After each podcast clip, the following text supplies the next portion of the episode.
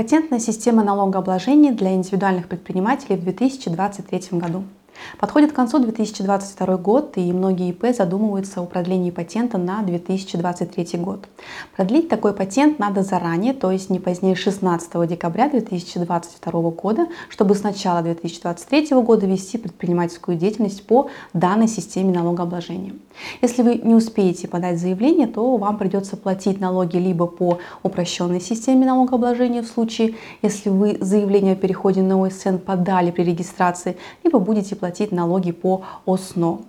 Каждый год законодатель вносит постоянные корректировки не только в стоимость патента, но и меняет требования и условия применения П С Н. Особенно это происходит в Москве. Поэтому давайте разберемся, что нового у нас будет в две тысячи двадцать третьем году.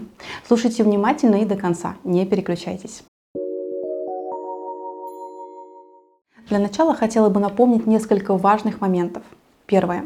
Работать на П С Н могут только физические лица, предприниматели. Юрлицам такая привилегия недоступна. Для перехода на П С Н предприниматель должен выполнить ряд ограничений и условий. Средняя численность персонала не должна превышать пятнадцати человек, учитывайте только тех, кто занят в патентном бизнесе. Годовой доход не должен превышать шестидесяти миллионов рублей, заявленный вид деятельности должен позволять работать на патенте.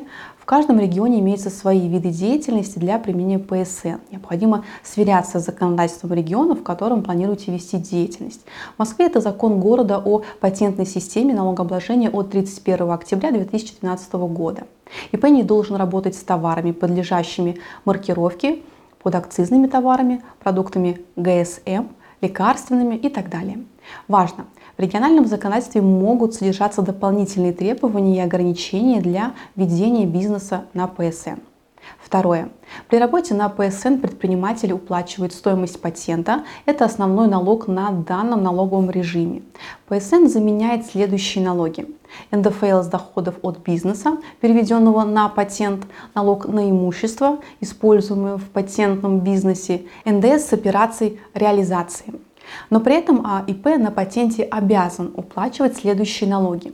Страховые взносы за себя, страховые взносы за работников, если они есть у предпринимателя, Н Д С с операций реализации в рамках других видов деятельности, Н Д С при ввозе товаров из-за границы, Н Д С при проведении операций, регламентируемых статьями сто шестьдесят один и сто семьдесят четыре точка один Налогового кодекса Российской Федерации. Налог на имущество физлиц объектов, не используемых при патентном бизнесе.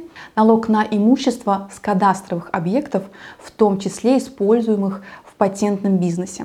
Н Д Ф Л с доходов, полученных вне деятельности на П С Н. Н Д Ф Л с пассивного дохода, например, дивидендов, банковских процентов, инвестиций.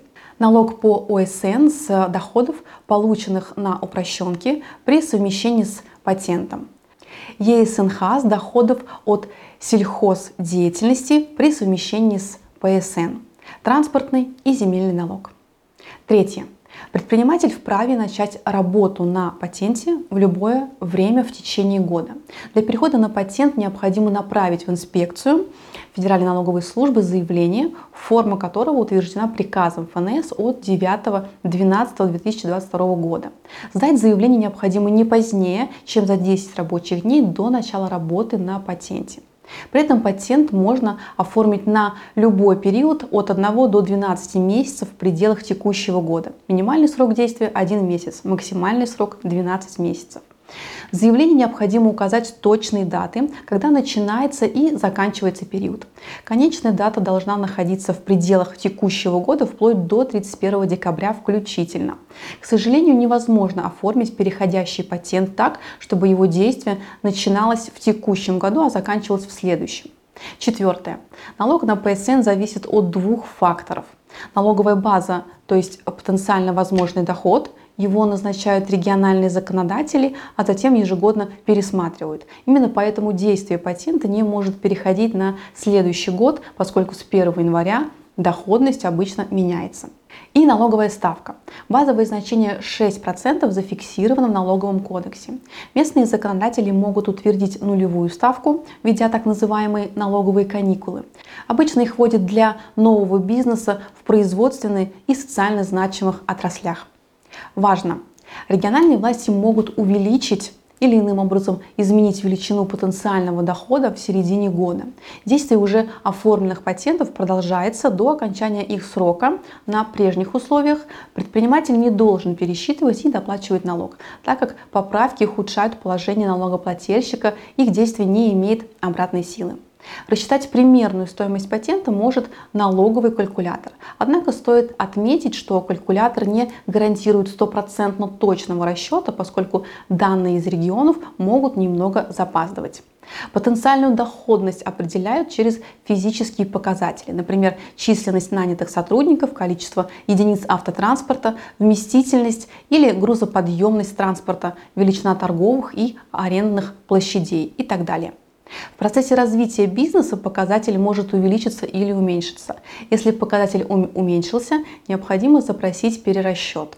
Определенной утвержденной формы заявления о перерасчете нет, достаточно написать в Ф Н С письмо в произвольной форме. В случае увеличения физического показателя необходимо сдать новое заявление в инспекцию на получение патента с новым показателем.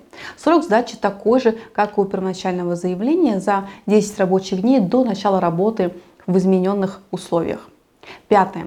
Стоимость патента можно уменьшить на оплаченные расходы. Страховые взносы за самого индивидуального предпринимателя и его работников, больничные, выплаченные работникам, отчисления на добровольное личное страхование. Шестое. Срок оплаты патента И П в две тысячи двадцать третьем году.